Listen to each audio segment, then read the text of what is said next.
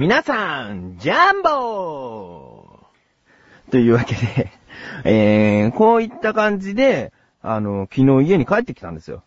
ね、ドア開けて、こう、玄関、ジャンボーつって入ってたわけですよ。なんだけど、その、まあ、玄関にはまだ誰もいないですよ。中には母親がいて、それでまた玄関から部屋に入るドア開けて、またジャンボーつって入ってたわけですよ。そしたらさ、母親が寄ってきて、あんた帰ってきたらちゃんと挨拶しなさいって言うんですよ。うん。で、母親が見てたのが、その時テレビ見てたんだけど、その見てた番組っていうのが、なんか、挨拶をしようみたいな内容の話だったんですよ。うん。まあもうすぐそれに影響されて、あんた帰ってきたら、ちゃんと挨拶しなさい、挨拶っていうのは大事なんだから。ね？っつって。はーい？と思って。だって、ジャンボって挨拶なのにさ、向こうもジャンボって言ってくれればもう挨拶して成り立つのにさ、そんな、帰ってきてそうそうあんた挨拶しなさい。こっちはさ、元気にジャンボっつってさ、帰ってきてんのにさ、これは挨拶と思えないんだよね。これ調べてみたらスワヒリ語の挨拶らしいじゃないですか、ジャンボって。まったくさ、これあれですよ。うちの母親、あれですよ。もう、スワヒリ語を使うそのアフリカとかそういうところからもう、狙われますわ。狙われるよ、もうこんなんじゃ。挨拶だっつんだよ。で、よくその挨拶の意味調べてみたら、こんにちはだったんだけどね。帰ってきて早々の言葉ではなかったですね。うん、まあ、そんな感じで、えー、ジャンボな菊池がお送りいたします。第42回、菊池城のなだらか向上心。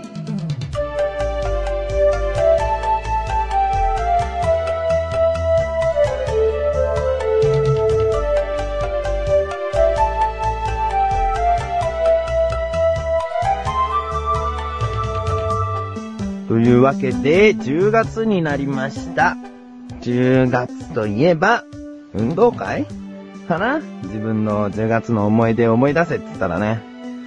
うん。でね、そのね、運動会の思い出っていうとね、こう出てくるものがあるんですよ。小学校5年の時に、えー、棒倒しがあったんですね。それで棒倒しをするに、あの、まずその、守る側と攻め側にこう、クラスでね、どっちやるかっていうので分かれるんですよ。そんなのもう、このね、菊池賞の賞はもう S ですから、もうこれ攻めですよ。ああで、もう攻め、自分攻めやりますって言って。で、当時小学校5年の菊池賞っていうのはもう、今よりもちょっとブヨブヨしてるから、周りから見たらこの守備で固める方のは向いてんじゃねえかとは思っただろうね、周りはね。思っただろうけど、自分は止められないよ。うん。もう自分は攻めたくて攻めたくてしょうがないもん。うん。で、その攻め側やるっつって。それで、今度守備はどうやってこの棒を守っていこうか？こうやって組んで、こうやって組んでいけば、人を跳ね返せるとか、棒を倒れにくくできるとか、そういうのを考えるんだね、守備側は。で、一方、自分らのその攻め側っていうのは、えー、どうやって棒に登ろうかとか、棒を倒そうかとか考えるわけですよ。うん。なんかね、うちの小学校ルール変わってたのかな？棒を倒すっていうか、棒の一番先端についてる旗を取って、それを先生に持って行って、持って行った方が早かったチームが勝ちらしいんですよ。そういう棒倒しだったんですよね。うん。で、自分は棒を倒すよりも、その、登る方を考えたんですね。うん。それで攻め側の中でも、こう、グループができてきて、で、どうやっていこうか、つって、うーん、そうだな。まず、人を登っていくのは絶対周りがこう引っ張るから登りづらいと。ある程度の高さから人の上に登って、そんで棒にたどり着く方がいいんじゃないかっつって。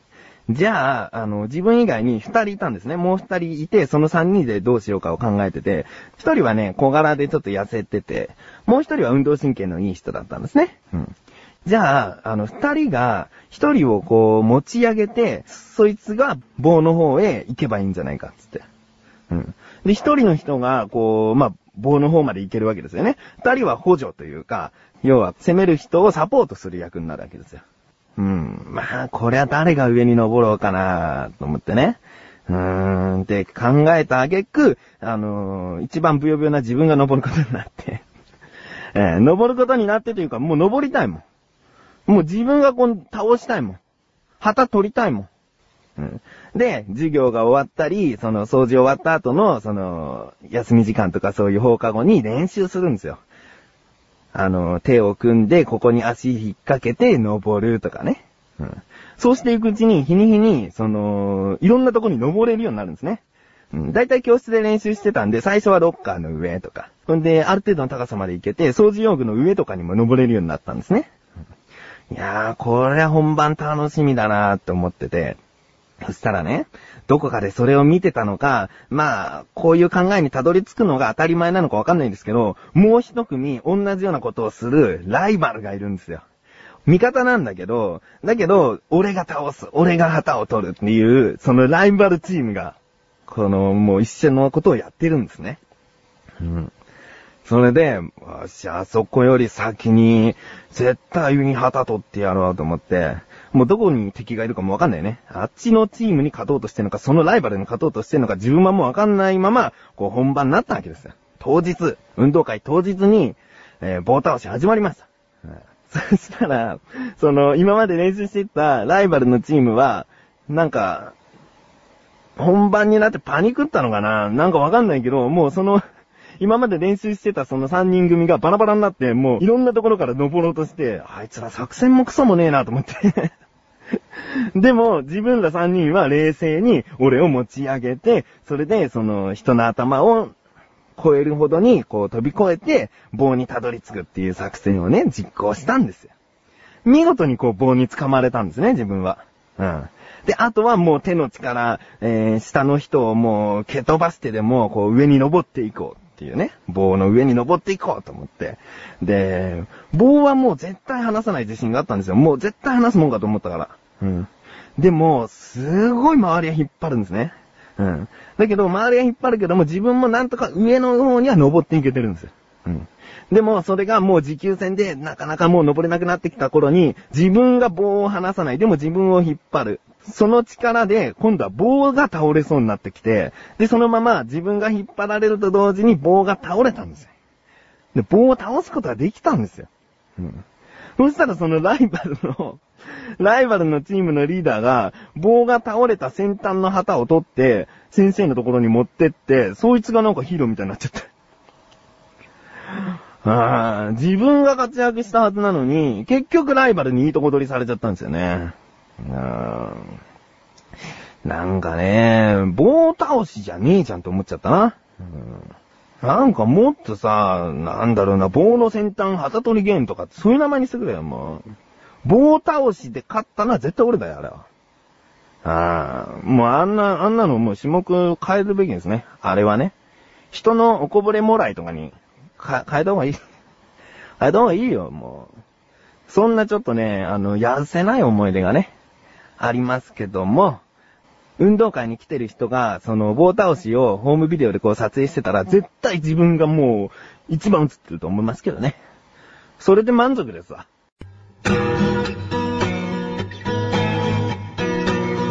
菅井よしきです。小高祐介です。菅井小高のお茶の味は、2週に1度の水曜日更新。まったりまったりトークバラエティ番組です。小高さん、まったり以外に何か特徴とかありません？ないっすね。お、おきましょう。やられひー。菅井小高のお茶の味、ぜひお聞きください。前半後半ともにお願いします。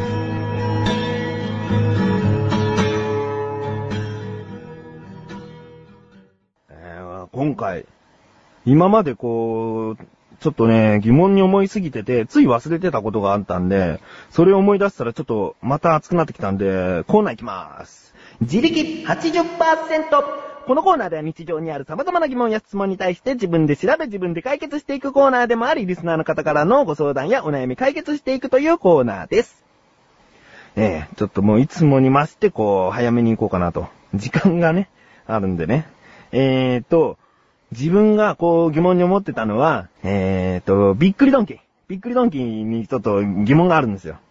何が疑問かって、自分はハンバーグの上にパイナップルが乗ってるハンバーグが大好きなんですね。うん。あの、酢豚に入ってるパイナップルが大好物なように、もうハンバーグのパイナップルも大好きなんですよ。うん。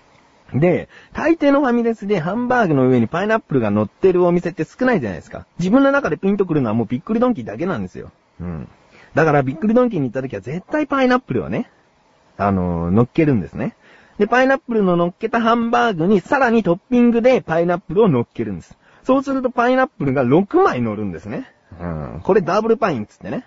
うん。この麻雀だったらもうかなり漫画あたり行くぐらいのね、ダブルパインっていう、その手なんだけど、その 漫画よりさらに上に行きたいじゃないですか。自分はチーズも乗っけたいし、おろしそも乗っけたい。うん。もう、ハンバーグの大きさどうこうよりも、そのトッピングでいろんな味を一度に楽しみたい。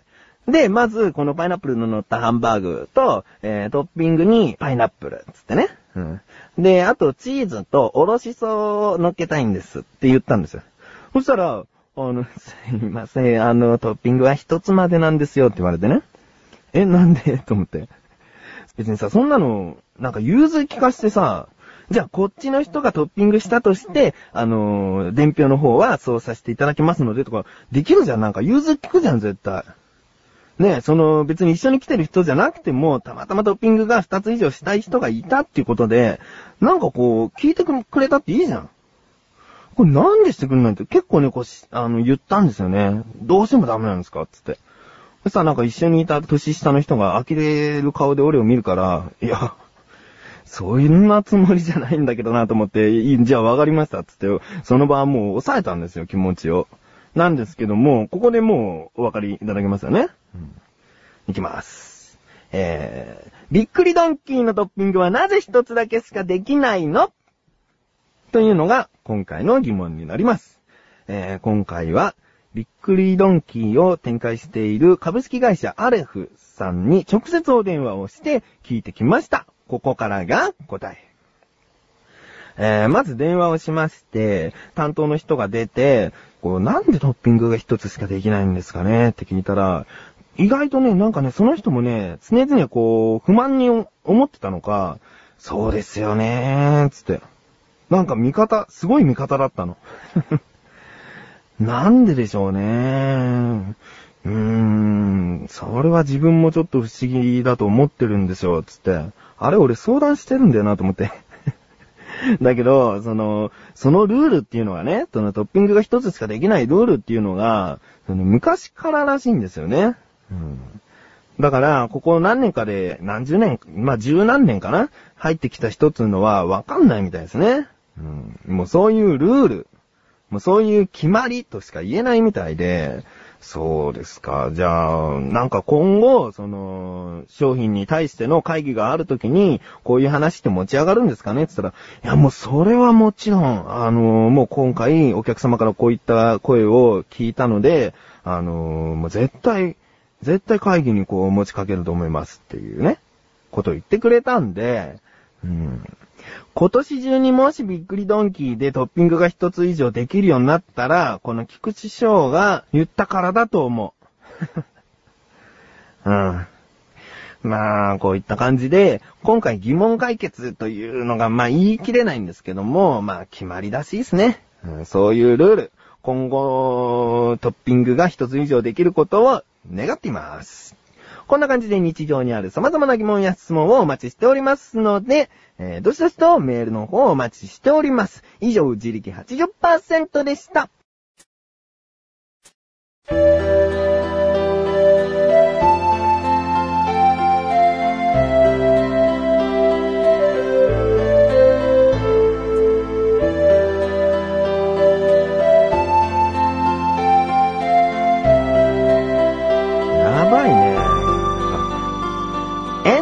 ンディングです。